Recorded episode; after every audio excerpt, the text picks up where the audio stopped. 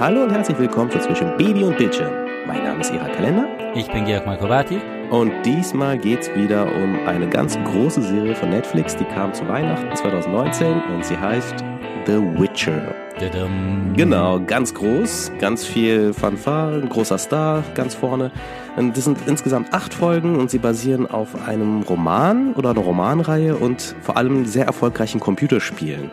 Ja, wobei das sehr spannend ist, weil die Computerspiele wirklich sehr viel erfolgreicher als der Roman oder die Romane sind, aber in der Serie werden die Computerspiele nicht als Referenz genannt. Ja, genau, genau, da geht's nicht um die, aber ich glaube, das ist, die erwarten davon, dass es die, dass die Fanbase auch Computerspiele spielt. Ganz klar, also natürlich. Genau, also worum geht's natürlich? Es geht um, um Jagen, es geht um einen Helden und es ist eine mittel, mittelalterliche Fantasy-Welt. Und da gibt's, da geht er eben auf Monsterjagd. Und Georg, also wir, ich habe das, ich habe das gern geguckt. Ich hatte großen Spaß. Ich auch. Aber trotzdem, ich muss es einfach mal hier loswerden, gleich zu Beginn. Die Qualität vom Storytelling. Also ich, es ist wirklich selten, dass mir das passiert. Also wenn ich so bei großen Serien gucke, aber ich habe wirklich verdammt viel nicht verstanden. Also ich, ich hatte, ich hatte mal gedacht, so, das kann doch nicht sein, dass hier jetzt das ist und das passt überhaupt nicht mit der Figur zusammen. Die hat doch da diese Entscheidung getroffen. Vieles, was ich verstanden habe, hat keinen Sinn ergeben. Und ich hatte, in jeder Folge hatte ich mindestens drei, vier Fragezeichen, die irgendwie den Plot betroffen haben. Also ich finde einfach, und also ich, sonst tun wir das ja nicht, aber ich glaube, man kann wirklich sagen, die Serie ist nicht sonderlich gut geschrieben. Oder was ist hier mit mir los? Also ist es, ist es das Fantasy-Genre, was ich hier nicht verstehe? Oder what? Also lass, also über die Qualität des, des, des, des Storytelling, da werden wir nochmal drüber reden, weil ich fand das eigentlich ganz cool, muss ich sagen. Vielleicht bin ich da naiv, aber ich glaube, wichtig ist hier nochmal kurz über das Fantasy-Genre zu reden. Denn ich glaube, jedes Genre, so wie eben Horror, Sci-Fi oder eben Fantasy, ist ja eigentlich nur insofern interessant, wenn es die narrativen Konventionen, die ja total Spaß machen können, um Gottes Willen, aber nutzt, um etwas, jetzt mal in Anführungsstrichen, Größeres zu erzählen. Also, wenn es dann nicht tut, dann ist es bloß, sagen wir mal, Eskapismus. Also, gegen den ja auch gar nichts einzuwenden ist, ja, das mache ich auch gerne, aber der gibt wenig her und ist auch, glaube ich, dann immer nur für die Fans des jeweiligen Genres sind diese diese äh, Filme interessant, die sich nur quasi im Genre bewegen. Ah, we- weißt du, woran, woran mich das erinnert? Das erinnert mich auch an das Argument für l'art pour l'art, also die Kunst um der Kunst willen. Und es ist selten, glaube ich, dass man im Argument Eskapismus und Kunst um der Kunst willen in einem Satz zusammenfindet. Ja, genau. Und ich meine, während der Horror, was jetzt nicht irgendwie besonders überraschend ist, für die Ängste einer Gesellschaft zuständig ist, werden in der Science-Fiction gemeinhin, das sind jetzt alles ja auch totale Allgemeinplätze, mögliche Zukunftsszenarien durchgespielt. Und ich glaube, dass Fantasy lange als das, sagen wir mal, in dem Sinne uninteressanteste Genre galt, da es mithin, glaube ich, das eskapistischste war. Also jetzt sagen wir mal, Herr der Ringe ist ja, wenn man es mal runterbricht, ein reines Gut gegen Böse Märchen, ohne wirklichen Bezug zu irgendeiner Form der, der Realität herzustellen. Also, oder auch die Erfolge von Harry Potter. Ich bin ein großer Fan der Bücher, um Gottes Willen, will jetzt hier keinen Shitstorm, höchstens mal einen netten Kommentar. Aber auch die schreibe ich jetzt, also dieser Erfolg von Harry Potter, schreibe ich schon eher diesem hohen eskapistischen Potenzial zu. Ja, also diese Unterhaltsamkeit ist natürlich immer da drin gegeben. Also ich finde in diesem Fantasy-Appen, die du auch gerade genannt hast, was auch mal sehr, was diesen ganzen, sagen wir mal, diese Losgelöstheit von unseren realen Bezügen oder so herstellt, ist ja auch oft immer, dass es immer ein Zugang für junge Leser da drin gegeben sein muss. Also Lesealter zehn, elf plus. Zu deinen Beispielen fallen mir noch ein Narnia Chronicles oder natürlich die Hobbits in Herr der Ringe. Das sind alles, das immer, das sind solche Figuren, die geschaffen werden, um Zugang für die kleineren Leser zu geben, damit sie sich eben auf simpelste Art mit einer Heldenreise identifizieren können. Ich glaube aber richtig geändert hat sich das mit, man muss es sagen, Game of Thrones, ja, wo bis auf die letzten beiden Staffeln leider, aber die Komplexität und Ambivalenz unserer Zeit, in der nichts und niemand wirklich gut oder böse ist, in der alle Figuren, ähm, die vorkommen, hochgradig eben ambivalent sind, die in einer großen Radikalität dargestellt wird. Allein das moralische Zentrum der Serie wird, dem wird gleich am Ende der ersten Staffel einfach mal der Kopf abgeschlagen, um ein Statement zu setzen und zu sagen, hier funktioniert das nicht so. Hier, wir nehmen uns quasi der Komplexität unserer Zeit an und sehen jetzt mal der Macht und ihren Mechanismen beim Funktionieren zu, ohne jetzt wirklich Position beziehen zu wollen.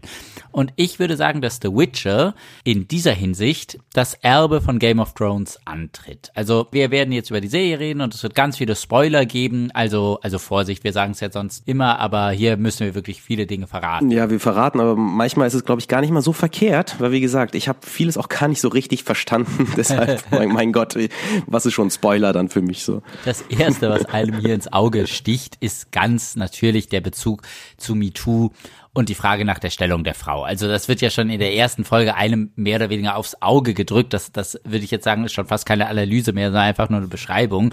Der Protagonist Geralt trifft auf diesen frauenfeindlichen Zauberer, der irgendwie einige junge Frauen, die unter einem gewissen Stern geboren sind, so richtig, das habe ich auch nicht so ganz kapiert. Er will jedenfalls junge Mädchen töten, das ist der der der Gist of it, und erschafft sich aber gleichzeitig eine Illusionswelt, in der von nackten Schönheiten umgeben wird, die natürlich auch noch alle stumm sind. Also hier ist ganz klar die personifizierte Angst vor der Macht der Frauen, die Frauen, die hier nur als Pin-Up-Existenzen da sein dürfen. Ja, die Serie hat ja auch viele Frauen, die jetzt fern von einem einfach die starke Frau-Klischee einfach nur Leute anführen, also so Ritter anführen oder Räuberbanden anführen. Das Problem bei mir war dann immer, das finde ich war ganz schön, ich habe nicht verstanden, ob das jetzt diese Frauen als Figuren Ausnahmeerscheinungen waren oder aber es ist ganz normal, dass die Männer von den Frauen angeführt werden. Weil es war, es werden ja auch dunkelhäutige Menschen dargestellt in dieser Fantasy-Welt, die eindeutig so an das bleiche Mittelalter angelehnt ist. Also deshalb war mir die Diversität hier ist gegeben, aber ist es auch bei den Gendern so gegeben? Das habe ich nicht ganz immer verstanden. Ich dachte von Folge eins immer, ah, das ist so gegeben, da sind Frauen genauso stark wie Männer und und dann wurde es aber in jeder Folge für mich immer undurchsichtiger. Ja, es wird jeweils in Frage gestellt. Also ich glaube, die Norm ist das in dem Sinne nicht spannender, also jetzt über dieses diese Geschlechterkonstellation, also ganz klar auch hier die Geralts Love Interest, die die Zauberin Yennefer, die muss, also da an der werden ja, sagen wir mal, wirklich alle Themen äh, durchexerziert, die gerade irgendwie im Zuge der der MeToo-Bewegung diskutiert werden. Also sie muss für ihre magischen, übernatürlichen Kräfte und vor allem für ihre Schönheit, ihre Fruchtbarkeit opfern. Natürlich absolut Aktualität und äh, Realität und die Schwierigkeit oder eben die Unmöglichkeit, Karriere und Kind zu vereinen. Ein. Ist anscheinend auch im Mittelalter ein Thema gewesen. Ja, eben, auch in der Welt vom Witcher gibt es anscheinend nicht genug Kita-Plätze, also arme, arme Yennefer, aber auch Geralt ist absoluter, in dem Sinne, Feminist, denn er weigert sich ja in einer Folge, das weibliche Monster, dieses Striga oder Striga, wie es auch immer heißt, zu töten, weil dieses Monster im Grunde ja nur das Opfer, das Produkt eifersüchtiger Männer ist und er riskiert da sein Leben, anstatt ihr einfach den Kopf abzuschlagen, kämpft er so lange mit ihr, bis sie erlöst werden kann und dann noch ganz offensichtlich auch wird Geralt ganz klar auch als das Sex-Symbol inszeniert. Also wir sehen auch nackte Frauen in der Serie, aber wir sehen, also die Kamera delektiert sich auch am oberentblößten Körper von Geralt. Das ist ein Trend, den haben wir schon, glaube ich, bei Riverdale beobachtet, wo ja auch Archies Körper mindestens genauso oft in Szene gesetzt wird wie der aller weiblichen Protagonistin, aber das ist gefällt einem auch total wortwörtlich ins Auge. Das macht ja auch ein bisschen Game of Thrones so, dass er mit, mit jeder Serie immer mehr versucht wird, jetzt nicht nur die Frauen nackt darzustellen, sondern auch die Männer. Also ich muss sagen, was bei mir wirklich den Serienspaß ein bisschen auch gehemmt hat, ähm, neben mir saß meine Freundin, ja, beim Gucken. Und es waren immer diese breiten Grinser und diese lauten Gluckser, die dann immer dann kamen, wenn unser Hauptdarsteller halbnackt so aus dem Wasser stieg oder sich so in irgendwelchen Laken geregelt hat. So, also okay, der Typ sieht sehr gut aus. Ja, das habe ich verstanden, ja, mit seinen riesigen Bizeps und so und seinem komischer Kinn da, wo, wo Platz für zwei Kinnladen sind und keine Ahnung.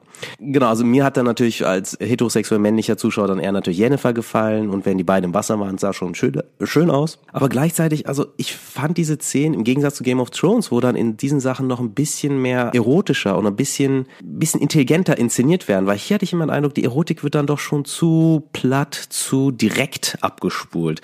Und so fühlte sich auch oft, für mich manchmal zum Beispiel die Charakterentwicklung von Yennefer fühlte sich entsprechend auch sehr forciert an. Also ich hatte immer Mühe, ihre Sorgen und Ängste ernst zu nehmen und hatte, dachte immer, das, ist, das sind notdürftige Probleme, die eingeführt werden, damit, damit hier noch so ein Bedürfnis entsteht, damit da noch was drin ist, damit die Figur noch weiter an den Folgen teilnehmen kann. So, so. Ja, also sagen wir mal, ich verstehe, ich verstehe es. Also ich, ich glaube, das war schon einfach, weil sich, und das hatte ich ganz stark das Gefühl, die Serie eben auf die Fahnen geschrieben hat, wir behandeln jetzt auch mal die ganzen äh, MeToo-Diskussionen in einer Fantasy-Setting. Äh, dafür musste Yennefer schon arg herhalten, dass das stimmt. Das war jetzt nicht unbedingt in der Figur von vornherein so angelegt. Aber auch, ich muss sagen, diese ähm, diese Attraktionen und so oder diese Figurenkonstellation, ich finde, womit die Serie ja auch spielt, ist dieser Begriff des, des Schicksals, des Destinies. Und das ist ja im Grunde, wenn man so will, man könnte es ja auf der einen Seite sehen, das ist ein fauler narrativer Trick, zu sagen, es gibt einfach das Schicksal, dagegen können die Figuren nichts, deswegen äh, rennen die da blindlings, befreit von aller, sagen wir mal, psychologischer oder figürlicher Herführung, äh, rennen die da in ihr, in ihr Unglück. Andererseits fand ich das auch wieder cool, zu sagen, wir sind in einer Fantasy-Welt, deswegen dürfen wir auch den Trick des Schicksals benutzen. Also ich fand das eher cool, aber ich verstehe ja auch die Kritik daran. Wie oft man Destiny allein schon bei Harry Potter hören muss, ne? Ständig, that's your Destiny, das ist dein Schicksal, bla bla bla und so weiter. Das ist, das gehört irgendwie ständig dazu. Trotzdem, also ich muss sagen, die haben ja so einen narrativen Trick, den man erst ab Folge vier, glaube ich, so mitkriegt. Das ist toll, oder? Also der, das, der war toll, genau. Ja, womit sich die Serie eben auch, finde ich, ganz stark auseinandersetzt, sind moderne Formen des Storytelling. Also diese verschiedenen Zeitebenen, das sind drei verschiedene Zeitebenen, in der The Witcher spielt und die man auch als geübter Zuschauer, als die ich uns jetzt mal bezeichnen würde, erst in Folge vier oder fünf wirklich durchschaut, dass es sich hier um verschiedene Zeitebenen handelt. Ich hab's auch gar nicht kommen sehen. Also der Clou von dem ganzen Storytelling, wo bei MeToo war, wirklich dann für mich auch die letzte Folge, wo The Witcher eigentlich als männlicher Kämpfer quasi aussortiert wird. Wo er nicht an, an, an der Schlacht teilnimmt, auf jeden Fall. Er ist eigentlich von seinem Können her überhaupt nicht mehr, die Frauen regeln das einfach. Er ist überhaupt, er ist abgeschrieben. Ja, das ist, fand ich ziemlich cool. Und was, also ich muss sagen, was ich noch super fand, ist, dass wir der Legendenbildung hier live beiwohnen. Also mit dem Barden, der dem Witcher ja immer so hinterher dackelt und seine Taten in Lieder packt, sind wir eben direkt, also wirklich live dabei, wie uns die Geschichte des Witchers auf nochmal zwei Ebenen erzählt wird. Einmal auf das, was wir sehen und einmal auf den Mythos, der sich um ihn herum bildet. Finde ich eine gute Beobachtung. Ich fand, ich fand's cool. Das, das erlaubt natürlich auch der Figur natürlich schöne Kommentare über seinen, über seinen Ruf zu machen. Genau. Ich meine, dass das gibt's auch im Western. Darauf kommen wir auch gleich nochmal ganz kurz. Aber ich finde, dass diese beiden Themen, also zum einen diese drei Zeitebenen oder das Spiel mit der Zeit, als auch das Spiel mit der mit der Legendenbildung ganz eng zusammenhängen, denn sonst ist es ja immer so, dass die Geschichte den Helden überdauert. Also das ist ja das, was vom Helden nach seinem Heldentod, äh, den er irgendwann sterben wird, übrig bleibt, ist die Geschichte. Aber The Witcher, genau wie die die Zauberinnen, scheint ja irgendwie unsterblich zu sein oder nicht zu altern. Also das implizieren zumindest diese drei Zeitebenen, wenn man sie mal verstanden hat. Ich habe das so gelesen, dass die Erzählung in ihrer zeitlichen Dimension, gerade weil vielleicht alles immer und sofort konsumiert werden kann, gerade auf Netflix, an ihr Ende kommt oder neu funktioniert, äh, neu funktionieren muss. Und ich finde ein, ein weiteres Thema, dass die Serie auch relativ explizit durchspielt und auch als totaler Bezug zum Heute gelesen werden kann, ja fast schon muss, ist irgendwie die Zerstörung der natürlichen Welt. Also, denn der Witcher ist, der jagt ja Monster und Monster sind im Grunde die Kreaturen, die sich dem Menschen nicht unterwerfen wollen. Also stehen sie damit im Grunde für die ungezähmte Natur. Und Geralt steht damit, finde ich, auch wieder in einem ganz engen Bezug. Wir hatten es gerade zum Westernhelden, der die Wilden, also die Indianer und damit auch die Wildnis ja immer bekämpft, aber für den es dann in der darauf folgenden Zivilisation keinen Platz mehr gibt. Genauso wie es für Geralt in der in der Welt der normalen Menschen keinen Platz mehr gibt, weil ihm alle irgendwie mit Misstrauen begegnen. Und ich glaube, und er schützt ja dann auch einige Monster. Für Geralt ist ja Mensch, wenn man ihn als Mensch bezeichnet, ist ja fast wie ein Schimpfwort. Das sagt er, glaube ich, sogar. Ja, genau. Er gehört ja auch nicht wirklich dazu, zu den Menschen. Und das ist ja immer, dass er ist diese Außenseiterfigur, so klassischer, so Superheld oder auch so, so Batman-mäßig immer unterwegs und dann raus oder Westernheld eben. Und hier ist ja auch, also die Menschen werden ja so charakterisiert, dass sie sich eine Macht anmaßen und die Welt damit erobern. Aber die Macht gehört jemand anderen. Also die haben zum Beispiel hier ist immer wieder ein Thema Genozid an den Elfen, was immer wieder aufkommt, dass sie jemandem etwas wegnehmen und das dann gegen sie benutzen. Das ist auch klassischer Western, also ne, das mit den Natives, die Siedler reinlassen und dann als Dank krieg- dafür kriegen, müssen sie we- weiterziehen. Nee, also ich finde, das klingt jetzt, also wenn man das mal so runterbricht, klingt das irgendwie, als wäre The Witcher ganz didaktisch an so einem Reißbrett der aktuellen Referenzen entstanden. Aber ich, ich hatte gar nicht das Gefühl, dass ich die gesehen habe. Ich fand, die macht wirklich Spaß. Also mir großen Spaß. Also weil ich auch finde, dass die Figuren manchmal ma- mögen ein paar Entwicklungen irgendwie forciert sein und, und zu schnell gehen. Aber insgesamt hatte ich großen Spaß auch an den Figuren. Also ich muss sagen, die Figuren haben mir auch sehr gefallen. Also ich hatte auch irgendwie Spaß. Aber wie gesagt, ich kann es mir manchmal auch nicht so ganz erklären, weil ich den Plot arg eigenartig fand oder arg konstruiert. Und wie gesagt, natürlich, meine Freundin hatte auch ihren Spaß. Und das lag natürlich bei uns beiden vor allem an der Figur Geralt, also dem Hexer. Ja. Also ich mochte natürlich seinen Charakter, so ein Zyniker, der aber immer humanistisch handelt. Eigentlich will er kein Mensch sein, aber immer für die Menschen da ist und das Richtige, moralisch Richtige tut. Ja, beziehungsweise immer immer der, der Humanste, der ist, also der, der eigentlich kein richtiger Mensch ist, ist trotzdem der, der am menschlichsten handelt. Ist ja auch ein total beliebtes, bekanntes. Pixar macht es auch immer so, genau. Das, das, das ist so, Androids und so weiter sind auch immer so im Film gemacht, ne? Also Blade Runner oder so, die anderen. Äh, naja, doch, also trotzdem, ich glaube, es liegt vor allem an dem Charakter, dass mich das, und vor allem auch die, das Thema, ich weiß nicht, wo die gedreht haben, aber das hat mich sehr an Mittelmeerraum erinnert und das fand ich einfach ziemlich schön. Ja, das sah wirklich schön aus, das stimmt. Ja, also auf alle Fälle, die acht Folgen kann man ganz gut gucken, wenn man, wie gesagt, nicht zu sehr an der Story jetzt sich ähm, aufhängen möchte. Ja, vielleicht, aber... Aber alles kann man ja immer mit Destiny erklären. Mit dem Schicksal, das über allem steht. Genau, das passt. Aber jedenfalls, ich fand, also ich hatte Spaß an der Serie. Ich fand auch wirklich, dass sich jetzt langsam das Genre Fantasy eben immer, immer interessanter wird, weil es äh, anfängt, sich diese, diese Bezüge zum, zum Heute schön zu verpacken, gut äh, herzuleiten.